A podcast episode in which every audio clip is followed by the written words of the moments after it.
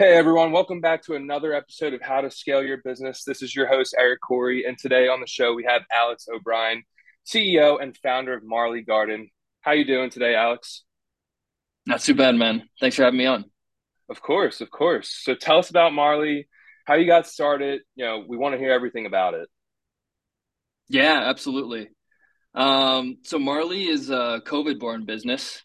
I come from the world of branding and advertising. And when COVID started to happen, a lot of our brands started to hire internal and creative teams, which left me and some of my partners without a job. So during COVID, I had the opportunity to spend some time with my mother down in Arizona. And we were doing all the COVID things that everybody else was doing. You know, we were making craft cocktails. We were making our own sourdough bread and really using ingredients that come from the earth to cultivate and curate a lot of the things that we were consuming and how we were spending our free time. But then when grocery stores started to, when their produce section started to deplete a little bit, I wanted to build my mama garden. And so I had this big idea to build the garden. I made a shopping list of all the things that I needed to get from Lowe's, Home Depot, local hardware stores, local nurseries, stuff like that. And when I went out to actually do it, it turned out to be such a pain to sort of not only shop for all this stuff, but then to assemble it at the end of the day as well. So I knew that I wasn't the only one experiencing these pain points. And I wanted to, buy her a product or leave her with something before I went back to New York that made her life a lot easier, taking care of all these plants we bought for her. So I went online and started looking for an easier way to grow plants. And I found these things called self-watering planters or self-irrigating planters. And so I did some product research, some market research on, what actually existed out in the market. And everything looked like sort of the stationary bike looked like before Peloton existed or SoulCycle existed. You know what I mean? It was very kind of bulky, chunky plastic, very rudimentary in its function. And definitely nothing that I would bring into my home, certainly nothing that I would bring into my mother's home. So I knew there was sort of an opportunity to optimize an existing technology in this sort of plant pot market, but more specifically within the self-watering planter market. And so it's actually my stepdad and I came up with the idea originally. And so we started making some sketches, very 2D, just scratching stuff on paper. And we came up with this hexagonal shaped, which is a shape derived from honeycombs, nature. And we knew we wanted it to be versatile in its function. So we wanted it to stack, which allowed people to save space that were growing, plants in New York like I was. So not only did it save space, but once you put a lot of them together, they sort of fit together like these honeycombs. So it was a very kind of natural looking object and something that obviously took, the maintenance part out of growing plants and that it was self-watering. And so my ambition originally was to build a direct-to-consumer product that helped people like me and my mom grow plants at home. And so at the end of 2021, I believe, we launched an Indiegogo project. And that Indiegogo campaign sold around 200 units, which, I'd gone on there and seen all these headlines about like $1 million Indiegogo projects, And so I was assuming that we were going to do way more than what we ended up doing. But the big learning there was that we got contacted by a bunch of interior designers and procurement companies that do interior design and procure furniture for larger businesses. And these procurement agencies started to tell us that all their clients had the same issues that we had initially described in our original business model. So all the interior designers for these businesses wanted to include plants in their proposals to, their clients, but the general managers and the facilities managers at these businesses didn't want to take care of the plants. So there was this constant battle between the general managers and the facilities managers and the interior designers that were designing for the spaces. And so we quickly shifted gears from a direct consumer approach to a B2B and enterprise approach. And so since then, we found our suppliers overseas, have been prototyping, crafting, iteration over iteration. We've probably gone through 8 or 9 iterations at this point to get to the final product. I actually went to China for the first time in May and met all my suppliers for the first time after chatting with them for 2 years. And the product arrived about a month and a half ago. And so we've been fulfilling orders for about almost seven and a half weeks. Starting to get awesome feedback from our consumers and hoping to scale this thing as holiday season and, spring 2024 rolls around. Right. That's great. That's a great story. Can you tell us a little bit about the tech? What's going on behind the scenes? How's the product work? Absolutely. Yeah, that's a great question. So the self-watering planters have been around forever. And the technology that self-watering planters use is called a capillary action. And capillary action is natural for plants. It's similar to how, after it rains on grass and it doesn't rain for a while, grass will, the roots will sort of absorb that rainwater that's been settling under the ground and feed themselves. And that's exactly, so our product mimics that same sort of natural behavior that a plant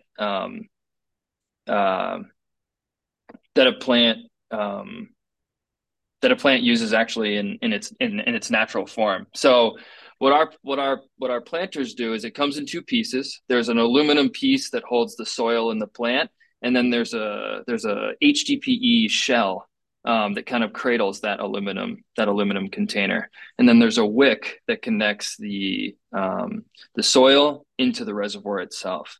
And so the water is stored in that shell, and the wick sort of acts as a secondary root system for the plant and absorbs what the root or what the plant needs.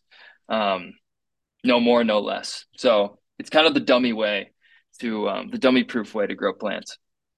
Gotcha. Thanks for explaining that. So I want to know a little bit about your trip to China. What was that like? What was it like going to see the suppliers? What did you learn during that process? Yeah. Coming from branding and advertising, I was really unfamiliar with product design, to be honest. I knew that I wanted to bring an idea to life, but I had no idea sort of what needed to happen from A to Z. And so I began chatting with people on Alibaba, because that's the only sort of site that I knew that could connect me with overseas suppliers. And I found that our product's rather unique in that we have 4 different manufacturing processes. So there's aluminum, there's an HDPE durable plastic, and then there are silicone pieces that are also involved in the product in the process.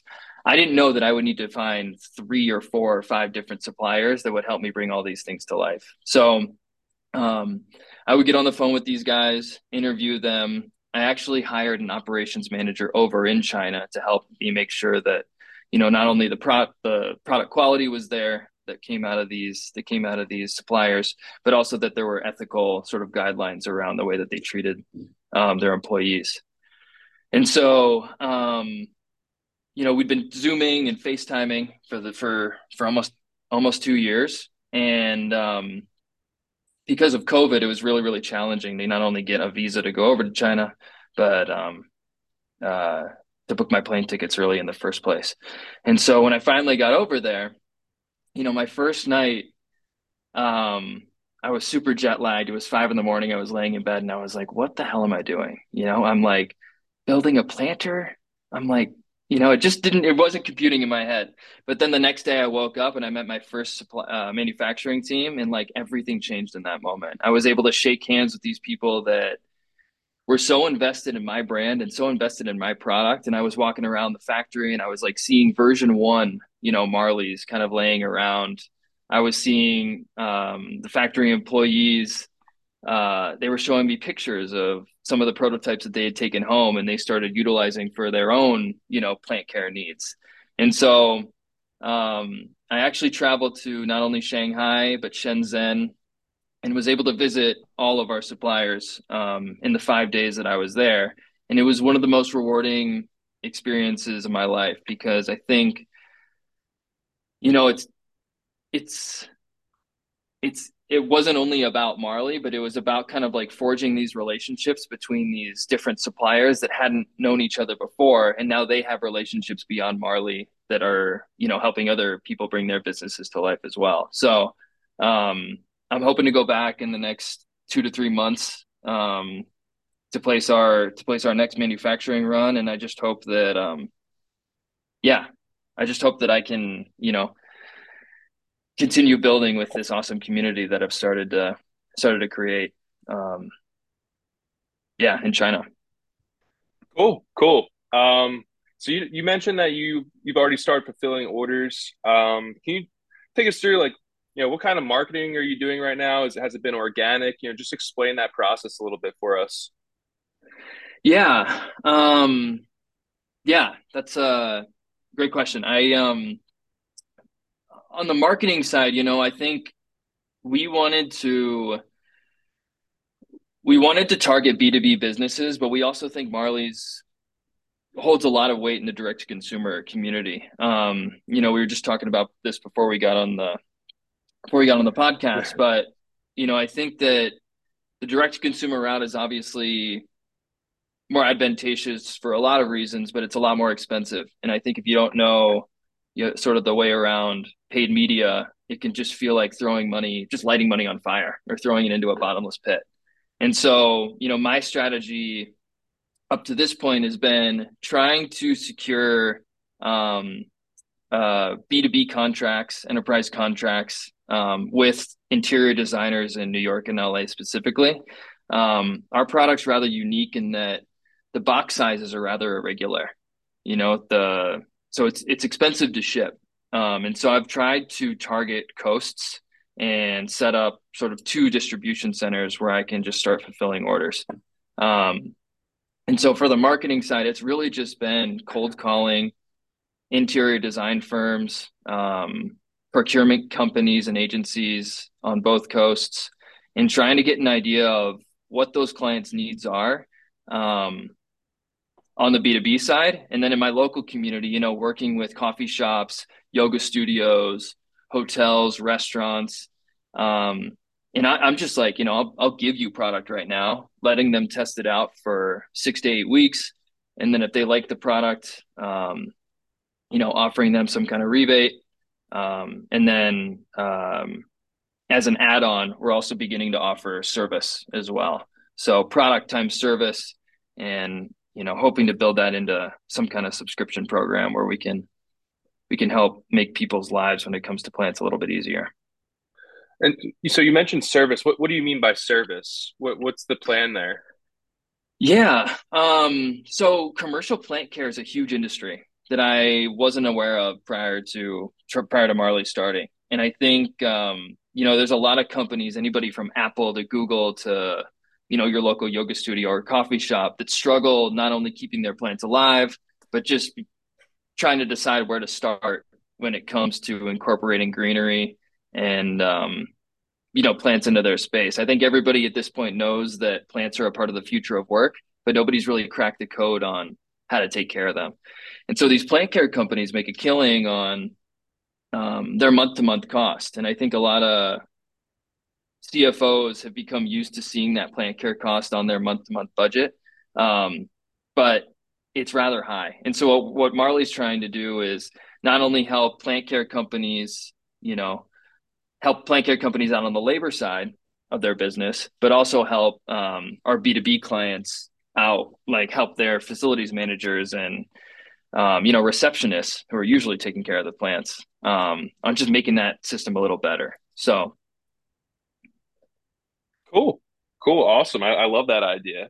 Kind of, you know, a nice segue is, what kind of challenges have you been facing with Marly, if any, yeah, or, you know, what's some of the biggest challenges you've faced since starting? Yeah. I think by far the biggest challenge is just I have no credibility in the plant space. right? So some of my friends know me as the plant guy now, or save my contact in their phone with a little plant emoji next to my name. But, you know, on a macro scale, nobody knows who I am. Nobody knows that, you know, I'm interested in plant care, you know, to that degree. So I think, you know, with a product like Marly, and when we're talking to the level of companies that we're starting to talk to, it's hard to be a newcomer and be like, hey, this is the way you should grow your plants. Not the way you've been growing for the last, you know, 5, 10, 15 years, but I have a new, better way for you to grow plants. And so I think that's part of the, that's a challenge that, you know, I'm trying to solve by being more vocal on social media and starting to show my face more at places like, you know, home and garden trade shows and design trade shows, like I'm out here in Europe for at the moment. But yeah, I think the other challenge is just not being a product designer either, you know, and just not understanding that. I think one of the most frustrating parts during these last 3 years was coming to terms with the fact that the smallest changes to a prototype or a sample would take like anywhere from like 3 to 12 weeks to sort of make right. And so I think it's just been a practice of patience. Yeah. And I think that has been a challenge that, you know, I'm still working through every day, but rocking and rolling, getting ready for holiday season.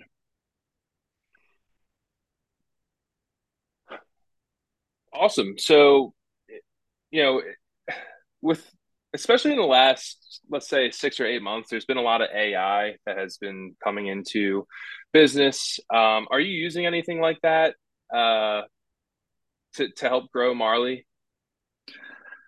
We're actually not at the moment. You know, I'm a one-man show right now and with a few contracted workers. So I have, you know, begun onboarding a few sales representatives, someone to help me out with my digital marketing side of the business, and sort of an interim CTO. You know, so I think that there are AI components to the business, but none that I am using, you know, on a day-to-day basis. You know, I'll mess around with ChatGPT every once in a while and try to set automations up for some of the email marketing we're doing and stuff like that. But, you know, at this point, you know, at the scale that we're at right now, AI hasn't been implemented just yet. But I think, you know, as we work to build sort of this service model out, which I think is, you know, the scalable part of our business, I think AI will be, you know, will start to play a larger role. Cool. And what advice would you give to someone that's looking to get started as an entrepreneur? You know, you've gone from the conception of an idea all the way to, you know, launching a product, your own product. Can you just give some advice or, you know, some tips that maybe would be helpful? Yeah, definitely. I think the number one tip, and maybe the only tip that I would give to somebody that's starting to try or beginning to start their own business, is the hardest part is just doing it. You know, I would say, like, I and like so many others had the opportunity during COVID to, you know, sort of reflect on where I'd been and what I was doing and where I want to be, and not only now, but, you know, in the next 10, 20 years. And I think COVID gave us all this moment to kind of reprioritize or, you know, shift our priorities a little bit. And I think, I think without, you know, without a break or without a moment in time like COVID, it would have been challenging, just given my schedule prior to that, to sort of make the jump. But I think the hardest part is just, like, you know, it's just starting, it's just doing it. So cool. And don't let anybody tell you you can't do it. Because I have had so many no's over the past 2.5 years, you know, and I'm starting to look at the no's. I'm starting to look forward to the no's, because, I mean, the next, you know, it means the next yes is that much closer. So yeah, I'd say just go dive in head first and go all in. You know what I mean? It's definitely not a half-assed project. It's the repetitions that get us to where we want to be. So I love that. That's exactly right. It's a numbers game. Cool. Alex, thank you so much for being on the show. It's been a pleasure. What's the best way for people to get in touch? Do you have any offers they could take advantage of right now? Yeah, absolutely. So you can find us on social media at Marly Garden on Instagram, TikTok, Facebook, LinkedIn, all that stuff. And then going into the holiday season, I know a lot of people are traveling, so we're trying to, keep those plants alive. Our mission is to save, 1 million plants, sort of in the future. So we're offering, 15% off, with a promo code Grow More Green. So you can find that, utilize that at, Marleygarden.com, MarleyGarden.com. So thanks for having me on, Eric. Cool. Alex, it's been a pleasure. Thank you so much, and talk soon. Thanks, man. Yeah. Chat soon.